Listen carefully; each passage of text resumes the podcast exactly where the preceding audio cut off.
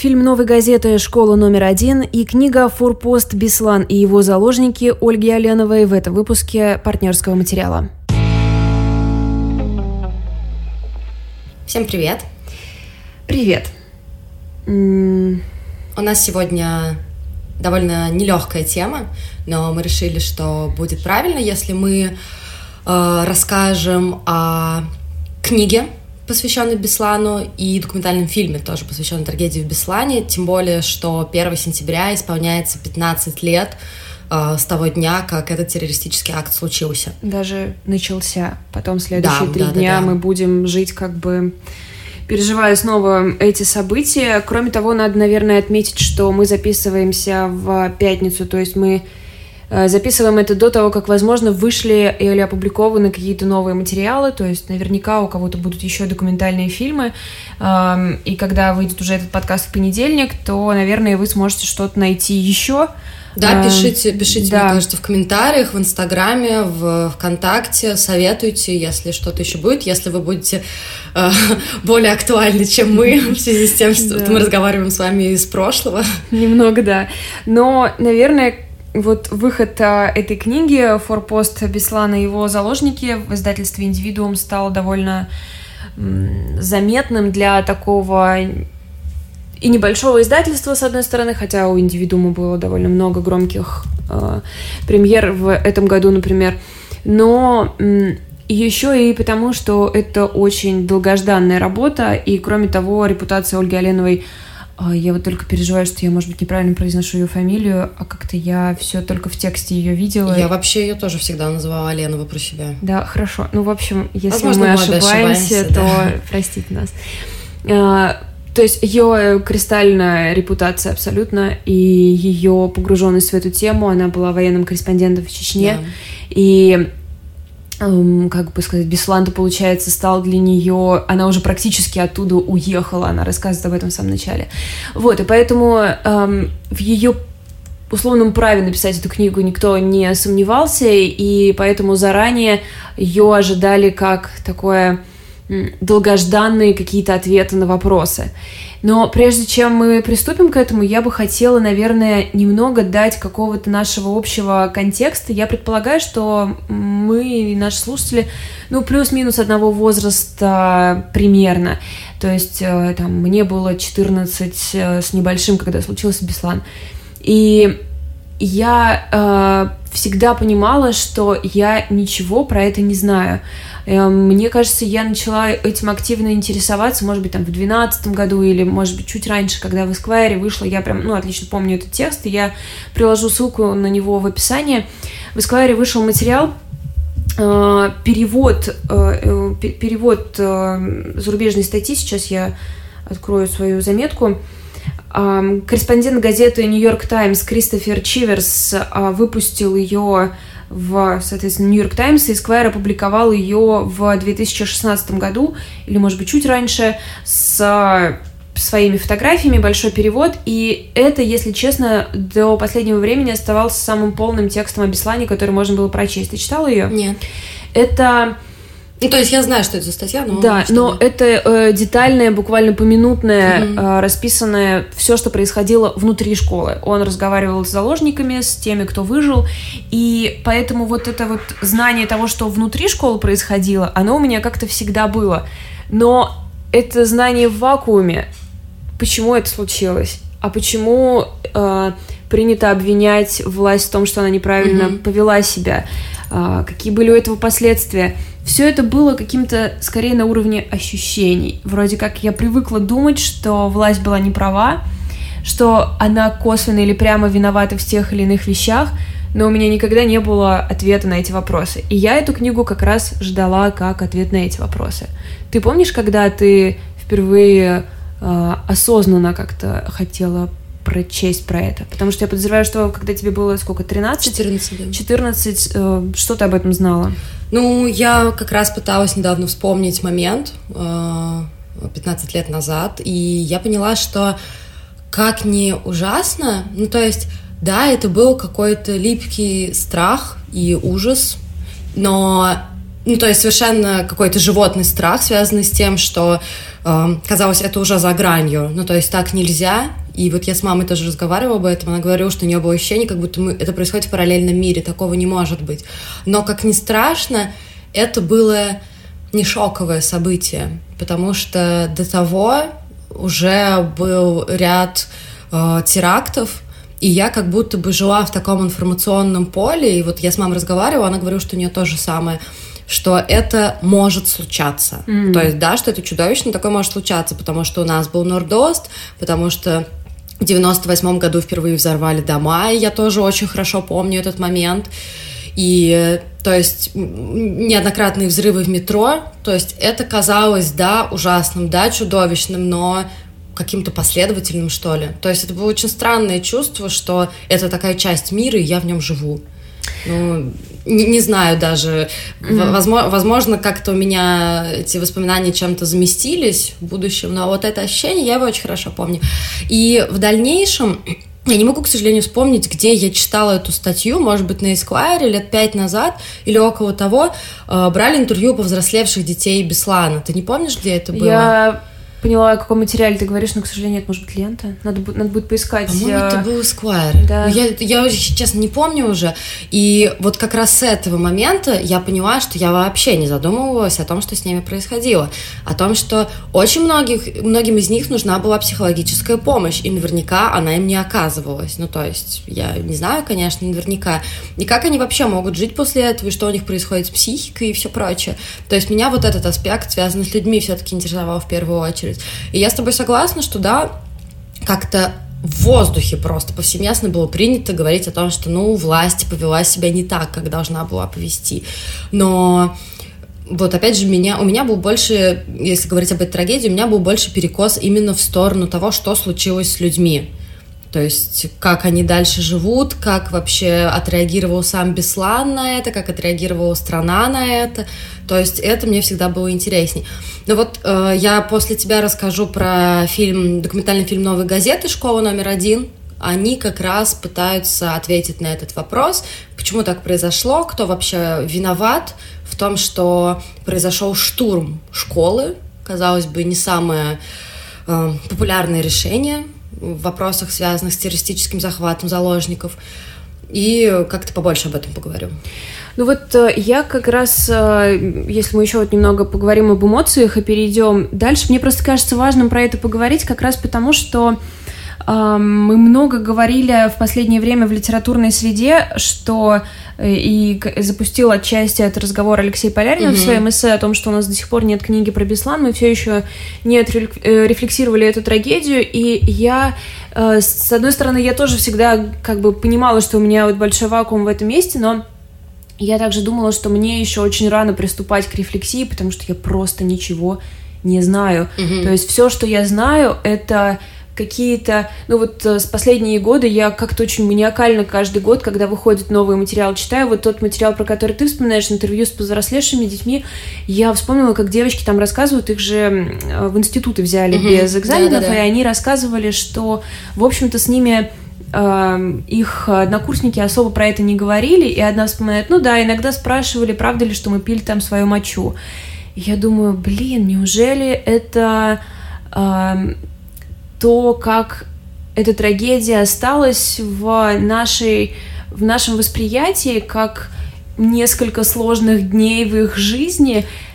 Но на самом деле, что касается вот этого момента, то, что они пили свою мочу, это, видимо, было растиражированы, или я не знаю, что я накануне нашего второго выпуска поговорила с несколькими людьми, и они сказали, что из детства это у них первое воспоминание.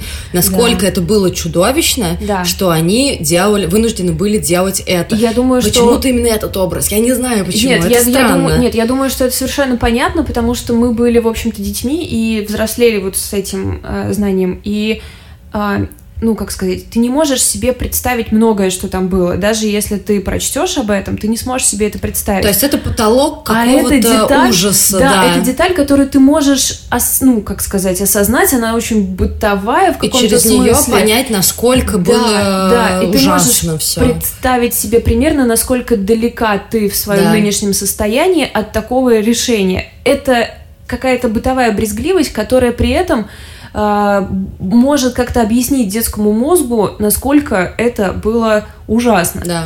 А, я разговаривала тоже с мамой, когда начала читать эту книгу, мне кажется, это совершенно э, какой-то инстинкт э, свернуться калачиком и позвонить маме. Да, да, да. У меня после фильма было то же самое.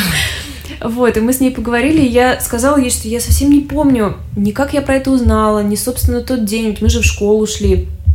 То есть я могу как-то хронологически вспомнить, там, где мы жили, где я училась тогда. И я помню как-то обрывочно, что на классном часу нам сказали о том, что это происходит, что был какой-то попытка нам это сказать, но блин, с другой стороны, 14-летний мозг вполне себе развит. Но у меня тогда это просто пролетело, видимо, мимо, потому что это был тот уровень, который ты не можешь себе представить. Это как какая-то фантастика, то есть, ну, типа, что это? Это невозможно осознать. Я, например, вообще не помню, чтобы нам в школе что-то говорили. Все mm-hmm. мои воспоминания, связанные с Бесланом, они связаны с моим домом. То есть все разговоры были у меня дома.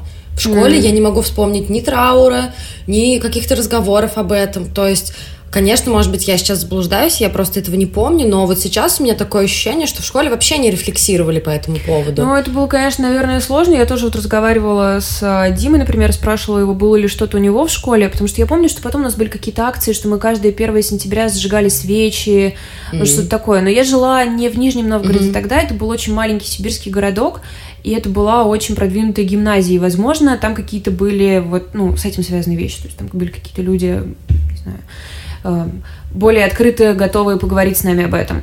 Вот. Он тоже сказал, что у него ничего не было в школе, и вообще у них никогда не разговаривали с ними на какие-то около там общественные даже темы. То есть все, что за пределами.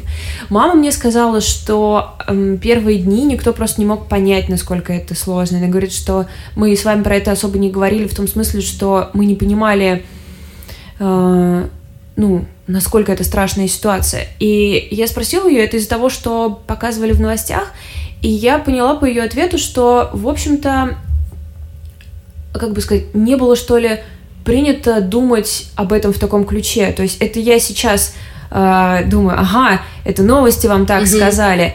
Э, то есть у нее нет таких ассоциаций, для нее это просто не представляемая трагедия, и поэтому они не знали, насколько все плохо. И она говорит, что только потом, когда уже заложников освободили, когда они смогли рассказать более подробно, что было внутри, она говорит, что уже потом она плакала месяц. Я помню, что вот такие воспоминания, что я просто захожу домой, и все время мама стоит перед телевизором, я еще так помню ее позу, что ты как бы не сидишь, угу. а ты как бы просто, видимо, шел и уже вот долгое время стоишь uh-huh, теперь uh-huh. и смотришь это, знаешь, такая да, поза. Да, да, представляю. Вот, и почему-то у меня вот мамин такой образ именно остался. И, наверное, это э, определенные особенности наших медиа, что за эти годы э, от нас, ну, то есть, если ты захочешь узнать побольше, это должно быть твое усилие, а не эм, не информация, которую ты просто впитываешь из воздуха, социума, из всего. Ну, то есть, как бы есть какие-то вещи, которые мы познаем без усилий. Беслан — это тема, которую ты можешь узнать только если ты к ней обратишься. Ну вот знаешь, э, я тоже буду говорить про то, как медиа освещали эту трагедию в связи с фильмом «Новой газеты», который очень критикует э, политику журналистов того времени в связи с, этим, э, с этой трагедией. Я как раз спросила у мамы, то есть насколько она чувствовала себя информированной и не чувствовала ли она, что что-то от нее скрывает. А, она сказала, что, конечно, она не очень помнит, но вроде как не было ощущения, что э, какой-то какой-то информации у тебя нет. И потом, если сравнивать с тем, что ну, э, через какие-то годы, с той информацией, которая появилась, что вроде как не было такого... Ну, знаешь, ну как в Чернобыле. Да, понятно. Ну, то есть э, для меня был, знаешь, какой самый главный момент? То, что э, я немножко, прям чуть-чуть забегу вперед, то, что новая газета говорила о том, что медиа утверждали, что в числе заложников было 300 человек. А да, на самом это деле тоже очень важный момент. Их было больше тысячи. И просто я не могу найти источник, в котором... Нет, это все есть э, в книге, я про это тоже могу сказать. Угу.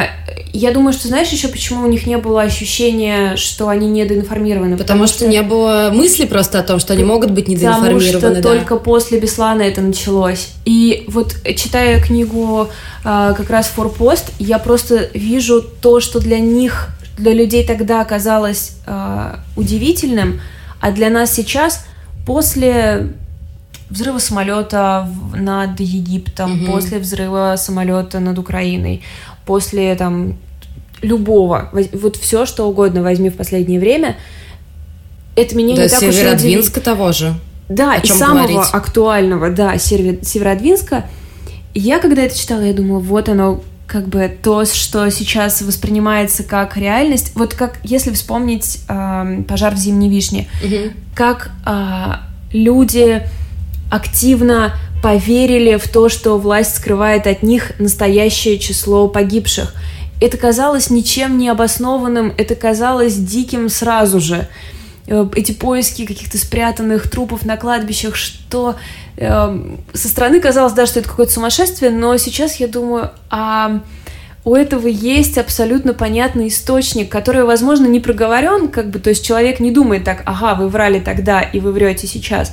Это скорее образ Uh, ну и какое-то какое представление о том, что власть поведет себя таким образом, значит, я должен ей не доверять от начала и до конца. Ну, наверное, Тогда уже перейдем к материалам. Давай. И я бы предлагала, предложила им в конце, наверное, тоже про это скажем, чтобы в нашем обсуждении в Инстаграме в этой, этого выпуска вы бы тоже рассказали, когда вы, сколько вам было лет, как вы узнали, что вы помните из того дня. О и... своем отношении сегодня. Да, да, когда вы начали пытаться узнавать, вообще хотите ли вы об этом знать. Значит, э, книга э, Называется она «Форпост. Беслан и его заложники». У Ольги Оленовой очень правильный, как мне кажется, подход в этой книге. Она разбирает абсолютно все существующие факты, все теории, э, хронологические события. Она поговорила со всеми, с кем было возможно. При этом она не давит на тебя с э, выводами и в целом она предлагает тебе посмотреть на ту информацию, которая существует, и предлагает как бы самому сложить о ней впечатление. Но Наверное, мне бы очень хотелось рассказать вам все факты, которые меня поразили о расследовании, о поведении, о каких-то заявлениях, о там, встрече заложников, матерей заложников с Путиным, например. Это все ужасно интересно, но я, наверное, не хотела бы, ну, как сообщать вам это как mm-hmm. новости. А, это то, что нужно прочесть в ее книге разложены так тончайше, что у вас сохраняется свобода интерпретации, но у вас есть полное ощущение, что вам показали всю картину, и, ну, если у вас есть какое-то критическое мышление, вы отлично видите, где там слепые пятна, и они так уж вышли всегда на стороне федеральной власти. А как, как это написано? То есть это как эссе или как? Во многом это мемуары, поскольку угу. она м- всю, собственно, трагедию, она была там уже в 5 часов вечера, потому что она как раз возвращалась из, собственно, Чечни через минеральные воды и вернулась в Беслан. И она уже в 5 вечера 1 сентября была там, потом она провела там, соответственно, все время до штурма, несколько дней после. Она вернулась туда на 40 день, и потом она много лет занималась этой темой, возвращалась в Беслан и говорила с э, людьми, которые вели расследование, она взяла огромное количество интервью, и поэтому в основном, то есть связано все это ее воспоминаниями. Но здесь мне кажется, самым важным ее подход, особенно в контексте того, каким потом оказался фильм, о котором мы поговорим, она исходит из жертв, она исходит из людей, которые там были. Первую треть книги ее просто невозможно читать в смысле эмоций, и э, всю неделю я читала первые 30% просто потому, что мне казалось, не существует места, где я могу это сделать. То есть я читаю ее в метро и начинаю плакать. Я читаю ее за завтраком, и вроде как пирог-то в рот не засунешь, когда у тебя просто слезы из глаз градом катятся. А, при этом, ну, это никакая не манипуляция и не что-то такое, она просто описывает это, пропуская через себя, рассказывая, каково ей было, в общем-то, все это увидеть. И ну, конечно, мы знаем довольно много историй этих э, людей, если вот мы там читали какие-то материалы, и они всегда конечно же, ну, там, человек с нулю, ну, там, с 0,1 эмпатии уже поймет, что, насколько они страшны. Но вот у нее получается показать это как невероятную еще и силу этих людей, их э, милосердие какое-то, потому что э, ну, очень легко превратиться в какого-то яростного человека, и мне кажется, отчасти это случилось с новой, когда ты настолько разозлен, что ты бросаешься обвинениями, ты не объективен, ты груб, ты там ничего не слышишь. У тебя нет холодной головы. Да, и казалось бы, откуда взяться холодной голове у матерей Беслана, но именно у них абсолютно эм, в этом смысле оказалось, то есть они не требовали расправы, не слышно было никаких криков всех расстрелять, все прочее. Все, чего они просили, это э, чтобы у них попросили прощения, чтобы те люди, которые за это отвечали, во-первых, были названы, а во-вторых, сказали, что они просят прощения.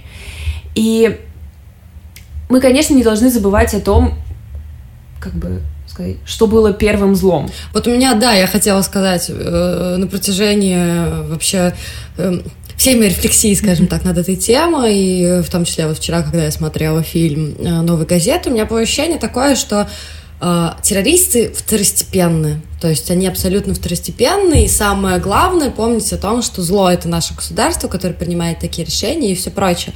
Ну, то есть как бы я не какой-то там э, фанат Путина и его системы и все прочее, но мне казалось это немного странным. Ну, то есть э, я думаю, что если раскладывать эту историю, то в первую очередь мы должны же отталкиваться от того, кто это все начал. То есть, что это были террористы, да. какие у них были э, мотивы все это сделать. Это же тоже очень интересно, потому что та же новая. Я просто постоянно, из-за того, что общая тема, я постоянно сбиваюсь на свою mm-hmm. тему, э, на свой фильм то, что якобы там было письмо Шамиля Басаева, который требовал, чтобы э, Россия вывела в, в, в, войска из Чечни, чтобы Чечня вошла в СНГ, и там каких-то переговорщиков требовал предоставить и все прочее. То есть это же тоже, это тоже важный момент. Да, он важный, и как раз э, мне на него ответ и дала, собственно, книга mm. Аленовой. Потому что я тоже все время думала, ну да, мы как бы говорим тут вот о том, что как-то штурм, все прочее, но давайте не забывать, кто тысячу человек посадил в этот mm-hmm. зал.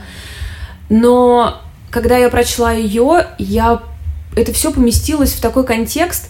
То есть, понимаешь, это были не она дает, во-первых, предысторию вообще расклада с Чечней, причем очень сильно не погружаясь туда Сейчас, к сожалению, это тоже тема, про которую мы ничего не знаем, кроме того, что это существовало. А, но она дает очень точные какие-то наметки, по которым ты примерно понимаешь, после чего это случилось и кто кем для кого тогда был. Mm-hmm. И то есть еще надо тоже это как новость оказалась для меня, хотя довольно очевидная мысль, что ведь это не, та, не совсем такие террористы, которые действуют у нас в мире сейчас, которые там убивают неверных, у них какая-то там Но своя святая виду, война. Ты имеешь в виду, что это не религиозная какая-то это история, абсолютно. Была геополитическая да, штука. Да. Даже эти требования, э, которые они выставляли, это, ну, это, да, в общем-то, факт, что требования были, хотя сначала это отрицалось. Это говорит о том, что это политическая вещь. И в таком случае это говорит нам, что э, разве это не должно было быть решено раньше, иначе? Ну, то есть, э, конечно, они ужасные люди, естественно, это просто ужас, что они сделали. Но ты имеешь в виду, что они Но... были доведены до какого-то отчаяния? Нет, нет, нет, ой, что? нет, я, я уверена, что они все просто безумные уроды, но, как же это сказать? Ну, то есть, это не снег на голову. Когда э, религиозный... Разве это не victim blaming? Uh, нет. Какой-то В смысле, кого? Кто виктим в моем блейминге? Ну, в том плане, что эм, Россия сама виновата в том, что она не, ну, если широко, что она не решила проблему с Чечней, поэтому она пожинает свои плоды. Нет, я думаю, что это не совсем так. Ну, во-первых, не Россия, а э, власть будем ну, разделять. да, да, да, конечно. А, не пожинает плоды скорее, а не смогла оценить правильную ситуацию. Ну да. Ну, то есть э, очень много, Алена тоже говорит про это, что Осетия, вот, собственно, форпост, что mm-hmm. означает, это вот тот самый мирный э, кусочек земли, после которого ад, жуть, жестокость и все прочее. Почему она не была защищена достаточно, чтобы этого не случилось, когда лето перед, собственно, произошедшим было набито терактами?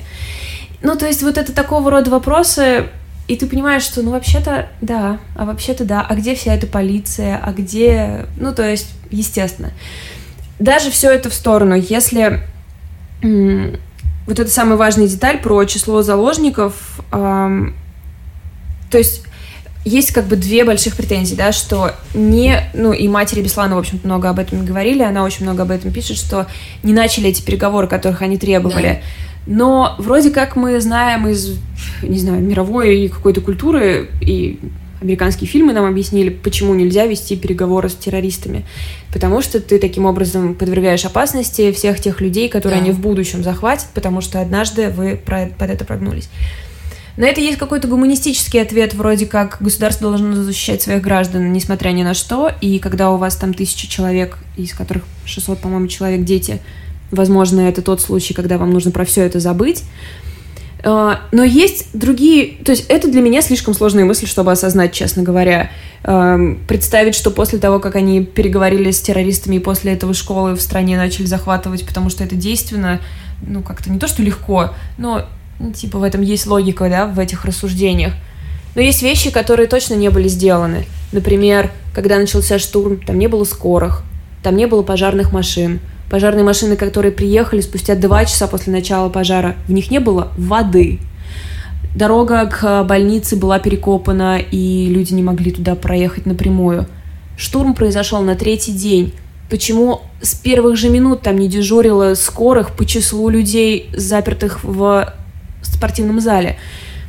Почему, когда э, там руководитель э, спецназа узнал о том, что в спортзале находится тысяча человек, только в там на какой-то из дней. И даже ему сначала говорили про 300 человек, а ведь он планирует операцию спасения. Для него важно знать, сколько людей будет в спортивном зале, когда он туда зайдет, 300 или 1000.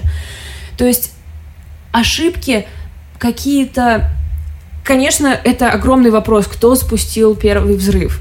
Были ли это спецслужбы да, или были да, ли да, это да. террористы? Это ключевой вопрос, конечно же.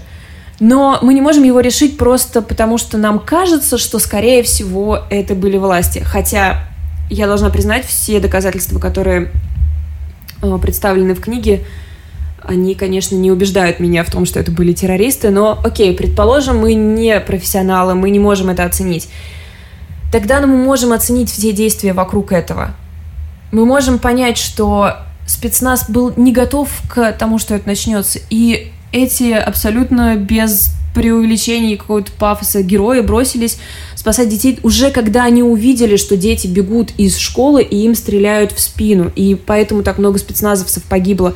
Это так не должно быть, они же, э, они же профессионалы этого вот как раз страшного дела, они тоже не должны были терять свои жизни в такой страшный момент. И что детей вытаскивали ополченцы, они профессионалы. Ну, то есть все вот это какое-то вокруг. Да, есть огромные вопросы важнейшие, э, политические и все прочее. Но есть вопросы какой-то просто организации. Где были ваши скорые? Где были ваши пожарные? И вот э, эти вопросы для меня, наверное, стали главными. Даже не то, кто был первым автором первого взрыва, потому что, ну, это то, что я не узнаю. Окей. Но я вижу вину э, власти в том, что она не смогла спасти тех, кого хотя бы можно было спасти, тех, кому не нужно было умирать от ран, кому не нужно было погибать в пожаре после того, как уже все это случилось. И уже одних этих обвинений для меня достаточно для того, чтобы э, встать на сторону, ну, естественно, матерей Беслана в этом вопросе и сказать, что да, э, как минимум извинения должны были быть. Уже не говоря о программах реабилитации и всем прочем, чего вообще не существовало. Э, максимум их реабилитации это был монастырь, который построили там mm-hmm. неподалеку, и тоже довольно э, такая до мурашек история в книге она есть. Поэтому, в общем, завершая э, разговор о книге, я, наверное, хочу просто какие-то слова благодарности сказать ее автору, потому что она построена прекрасным образом. То есть, конечно, первые 30% ты читаешь на разрыв сердца, но поэтому именно потом ты э, все факты, все вот эти расклады, ты их воспринимаешь не как политическую игру или что-то, чем во многом это было, а реальные э, влияние на реальной жизни, вернее, смерти людей. Поэтому э, тут еще, конечно, многое нужно сказать о самой о ей самой, то есть она очень mm-hmm. там она делает такие акценты на э, том, как это повлияло вообще на ее работу как военного журналиста и ее чувство вины, потому что я могу оттуда уехать, а люди там навсегда останутся. И это очень интересно, что я прочла об этом сейчас у нее, потому что вот буквально сейчас в Америке выходит книга про женщин военных журналистов, которую наверняка я никогда не прочту, но это сборник эссе. И в критике, которую я не читала, очень много написано об этом. А, это называется парашют журнализм, когда ты приходишь в это место, ты узнаешь о нем, ты пишешь о нем, и ты уезжаешь оттуда. И вот это чувство вины, что ты можешь уехать, и они навсегда там останутся, это видимо, свойственное всем журналистам, военным журналистам чувство. Поэтому и за это я тоже ей благодарна. У, когда я про нее читала, я узнала, что у нее уже есть книга, посвященная, собственно, военной журналистике, поэтому ее я точно прочту. А после Беслана спустя какое-то довольно большое время, теперь она пишет в основном про социальные темы, про э, интернаты инвалидных, инвалидов, про детей-сирот. Собственно, когда был закон Димы Яковлева, в основном вот тогда в «Коммерсанте» она об этом и писала, то есть война для нее осталась позади. Вот, наверное, э, сбивчиво, но вот примерно, что я хотела сказать про эту книгу. Ну, мне кажется, это такая тема, в которой сложно да. сохранять какое-то хладнокровие. Давай тогда я продолжу. Я хотела рассказать о фильме «Новой газеты», который вышел буквально вчера или позавчера. Он называется «Школа номер один». Это, собственно, фильм э, «Новой газеты» про Беслан.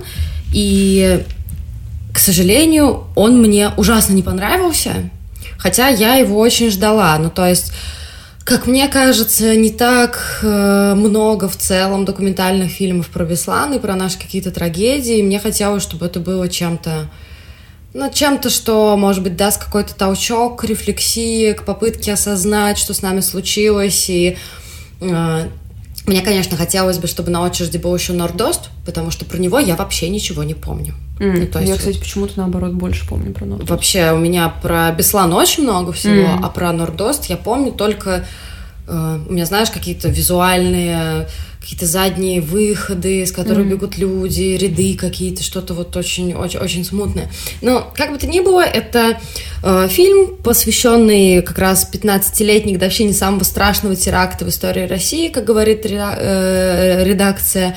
И это полутора, полуторачасовая картина, которая, как мне кажется, поставила своей главной задачей выявить и обвинить, собственно, виновных в этом э, в этой ужасной трагедии, в том, что произошло.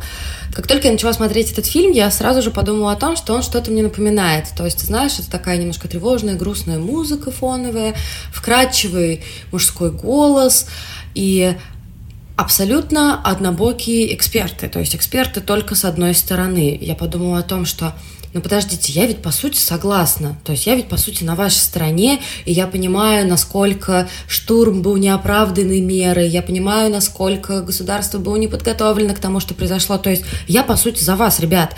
Но потом я поняла о том, что все эти художественные методы, которые использует новая газета, это в копейку то же самое, что использует Россия-1 в своих э, абсолютно, э, абсолютно пропагандских фильмов как это правильно сказать? Пропагандистских фильмах. Пропагандических.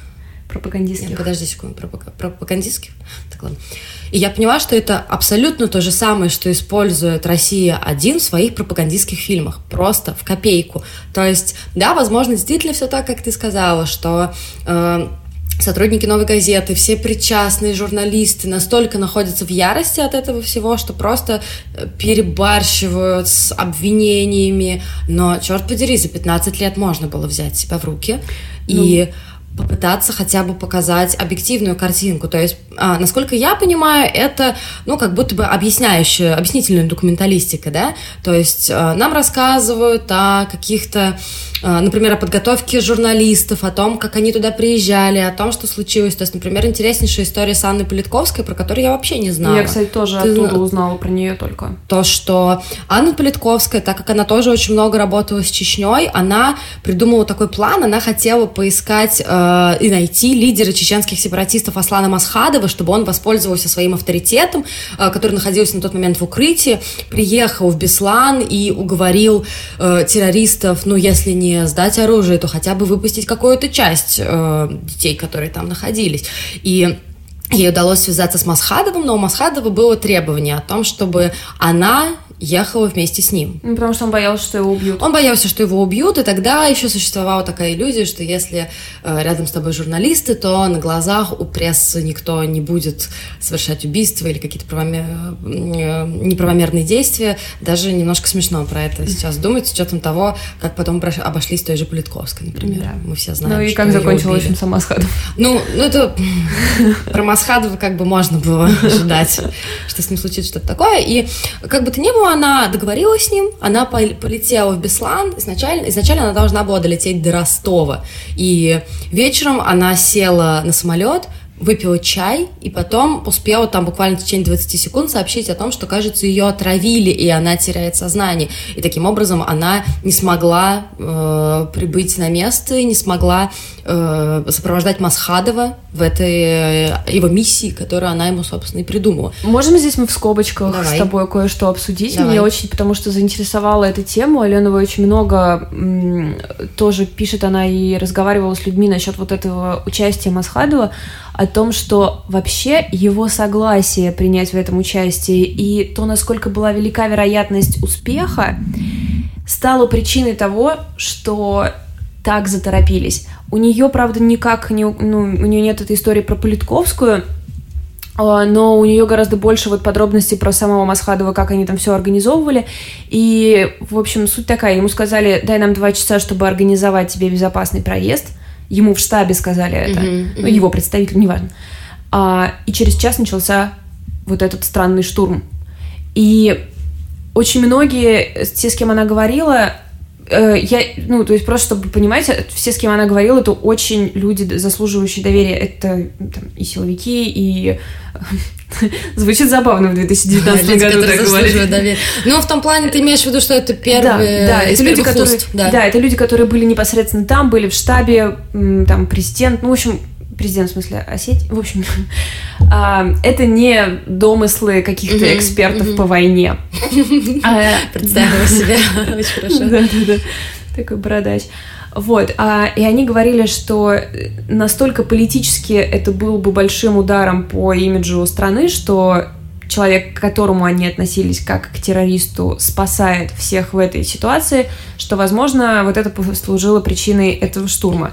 У этого есть много всяких дополнительных э, вещей, чтобы подумать, но я здесь подумала про Политковскую, потому что она в одиночку принимает решение позвонить такому человеку, предложить ему такое участие в такой операции, не поговорив, не предупредив людей в штабе, оценив или не оценив э, то, каким это будет красной тряпкой для быка вообще вот это согласие. И, э, как сказать, если верить вот в такую цепочку, что согласие его стало причиной штурма, это кажется слишком большой ответственностью, чтобы брать на себя такой звонок. С другой стороны, у тебя есть телефон человека, который, возможно, может спасти всех людей, которые Мне сейчас кажется, она даже не там находятся. Просто. Да, но просто это еще и место для вот таких э, этических или даже не знаю каких-то да, дилемм. Да, этические дилеммы. Слушай, но я ее абсолютно прекрасно понимаю, эту потрясающую женщину, то, что она действовала просто по-человечески. Первая мысль о том, что у тебя есть авторитет, который может э, повлиять на этих ужасных людей, которые держат заложников тысячи людей, и большая часть из них дети, конечно же, она не будет не знаю, пытаться дозвонить, дозвониться в администрацию да, президента да, и как-то с ними Как насчет того, что я вам вот это предложила, да. Но в да. этом вот есть какое-то, типа, я ну да, в общем, я, я с тобой, я с тобой согласна. страшное и сложное. В общем, просто то, что сложно осознать вообще. И именно об этом я тоже хотела поговорить. Э, почему мне не понравился фильм "Новые газеты", потому что там э, такие, знаешь, вот то, что чуть-чуть поглубже, этого там нет. Никаких там есть... сомнений, да? Никаких сомнений, там есть абсолютная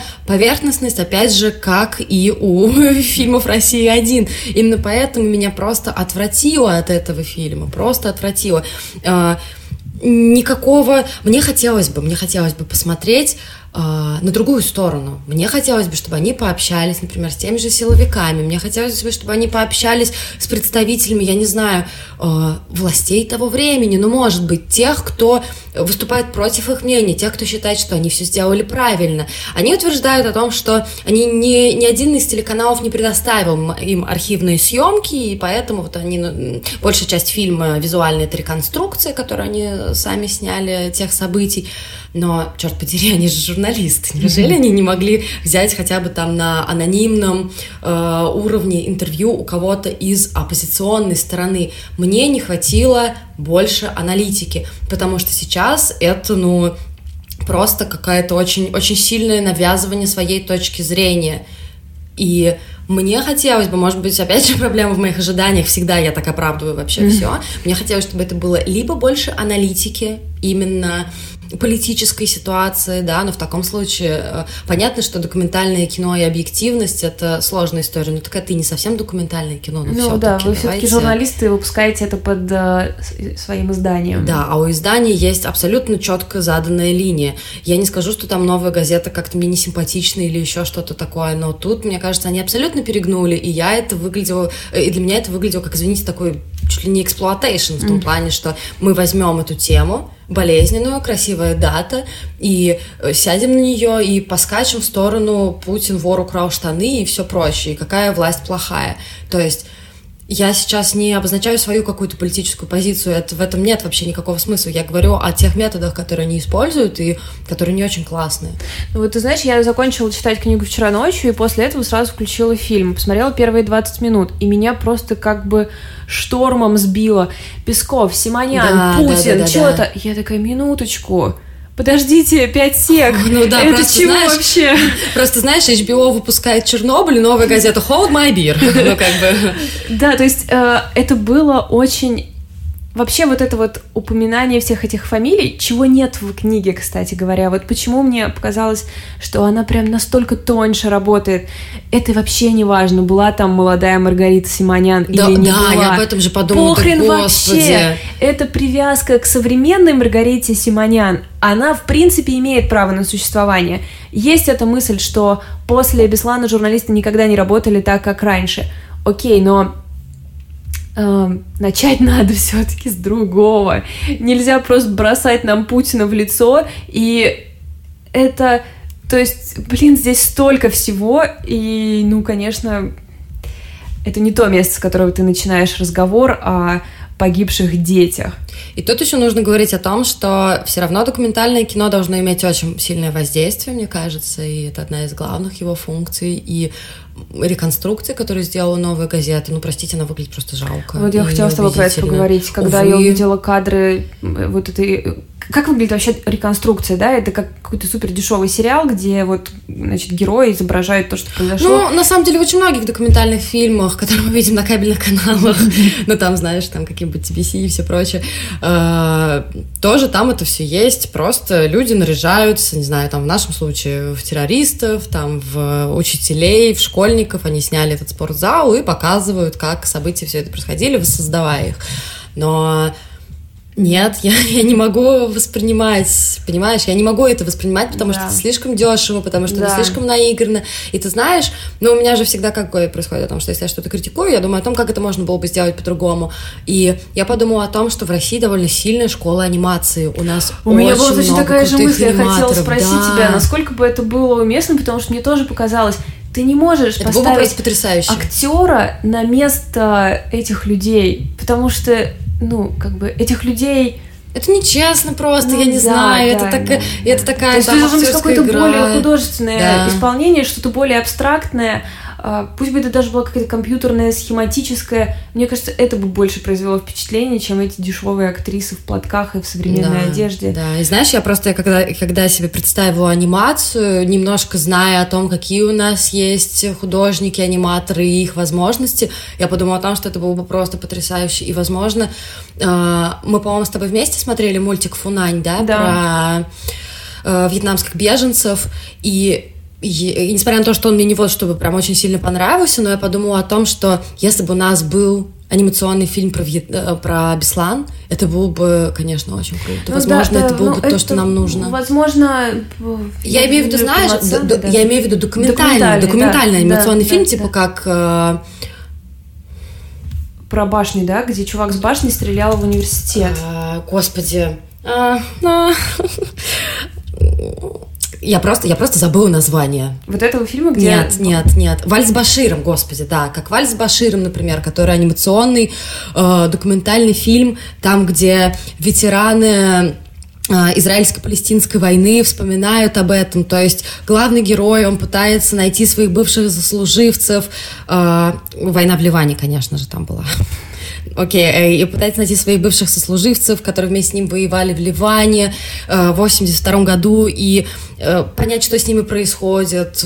И если бы у нас, возможно, было что-то подобное именно в анимационном стиле, это было бы, конечно, ну, тут, очень сильно. Мне кажется, да, как бы... Я, я понимаю, что я хочу начали, фантазии, да, да но... Мы не начали предлагать, типа, как художнику лучше сделать, но мне кажется, тут важно сказать, почему это таким кажется логичным, потому что и потому же комикс я считаю очень подходящим для эмоциональных историй.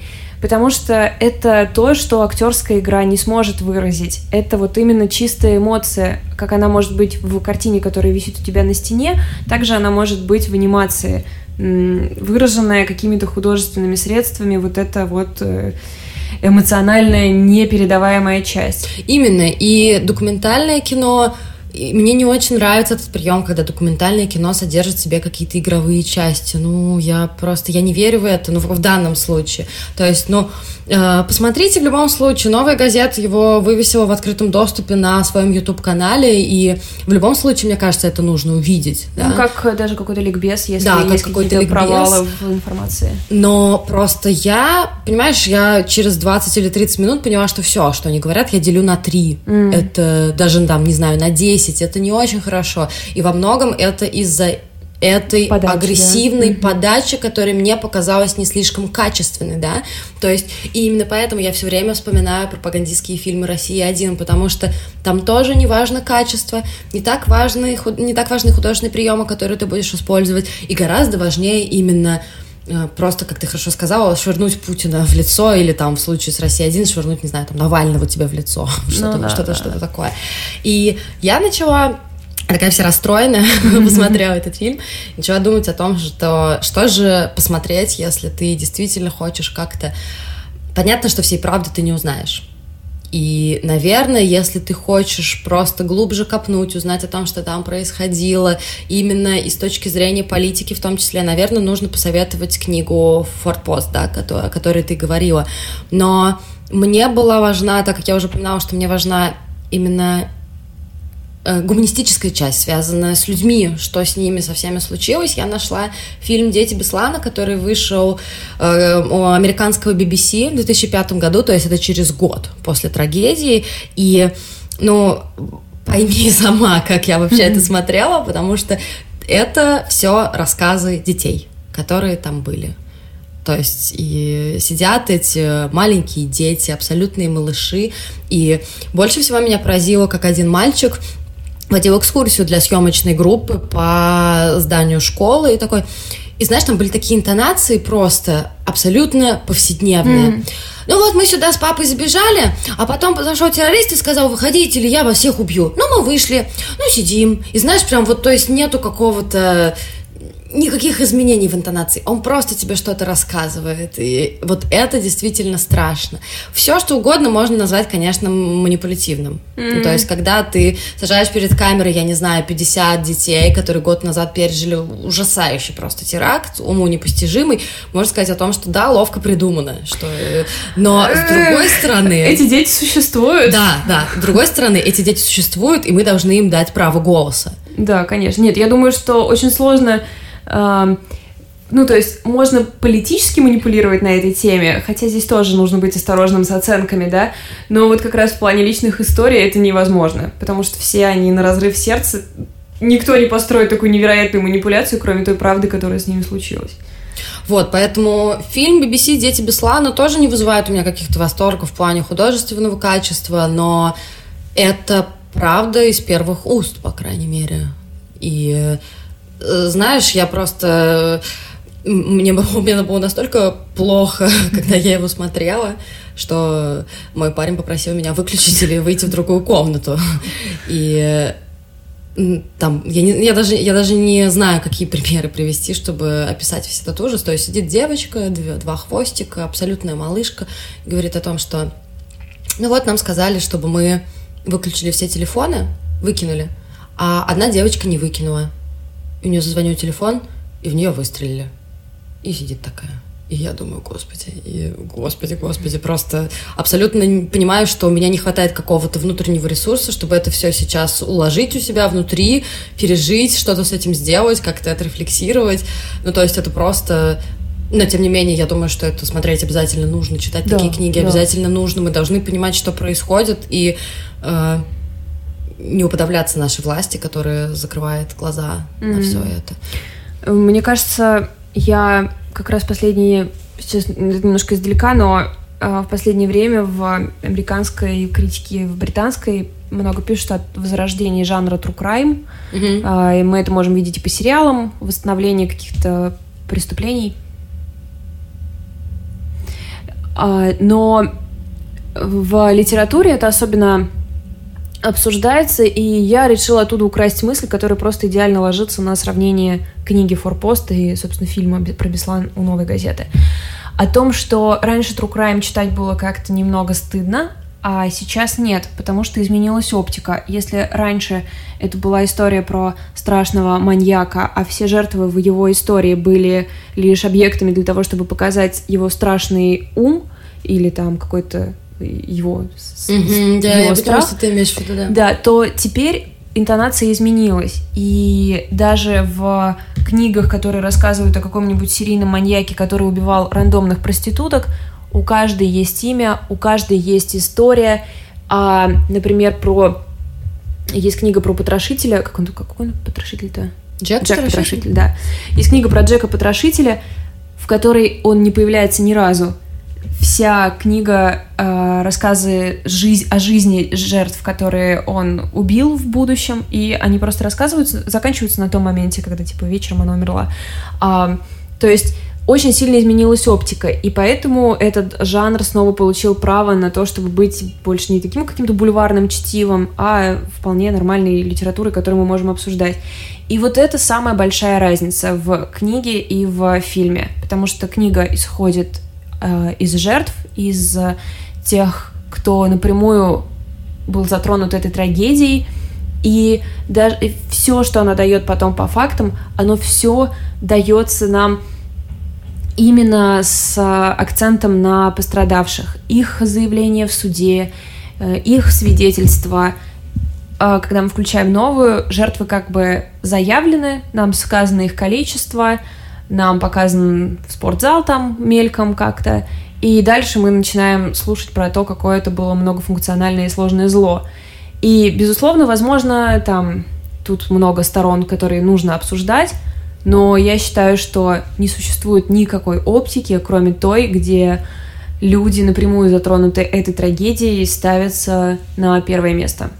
Ну, там, конечно, была такая попытка, то есть там, например, есть представительницы правозащитной организации «Голос Беслана», у которой племянник погиб в этой Ну, это трагедии. одна из самых вообще сильных э, общественных организаций. Да, да, да. Из матерей Беслана. Да, и у которой пострадала дочь, но пропорционально это было, конечно, ну, несравнимо, насколько э, ей дали слово по сравнению, не знаю, там, с отзывами тех же журналистов, какой-то общей аналитика с этим закадровым голосом. Мне mm-hmm. этого абсолютно не хватило. Ну вот э, я все говорила про то, что вот нам не хватает этой художественной книги, да, про Беслан, вернее, не я, а ну, была вот эта вот мысль общественная.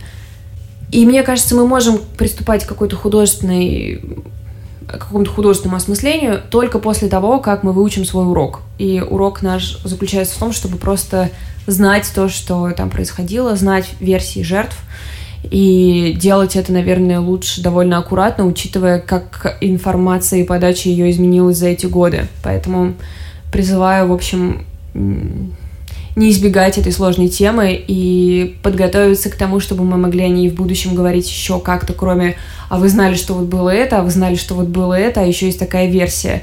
Э, для начала мы должны изучить все факты. А я надеюсь, что мои неутешительные прогнозы не оправдаются, и мы не будем перепрыгивать через этот урок, о котором ты говоришь, и переходить сразу к игровым фильмам mm-hmm. с Петровым в главной роли, где там, да, я не знаю, он въезжает на танке в школу все взрывается и все прочее. Если будет игровой фильм про Беслан, я не знаю, если честно, мне кажется, что вот тогда я реально готова буду выйти на митинг, хотя я довольно спокойный в плане политики человек. Но вот это будет, ну, уже абсолютно, абсолютно лишним. Ну, пока да, пока до этого далеко, пока мы изучаем то, что есть. В общем, э, еще раз напомню название. Форпост Беслан и его заложники Ольга Аленова. Она есть на букмейте, кстати. Я обнаружила, что у меня подписка на букмейт она обновляется самостоятельно благодаря этой книге. Да, да, да. И я приложу, наверное, несколько мы приложим, наверное, ссылку и на... На фильмы на приложим фильм, обязательно. И на текст, вот, собственно, Нью-Йорк Таймса, где mm. дается полная хронология событий. И призываем вас в комментариях обсудить то, как на вас это повлияло, что вы помните, сколько вам было лет. Да, и... расскажите нам, пожалуйста, про свои какие-то воспоминания, про свое отношение. Это можно сделать ВКонтакте в нашей группе «Партнерский материал», либо в Инстаграме, в нашем аккаунте «Партнерский материал». Ну, лучше в Инстаграме. Да. Все, всем спасибо. Пока. До следующей недели. Пока.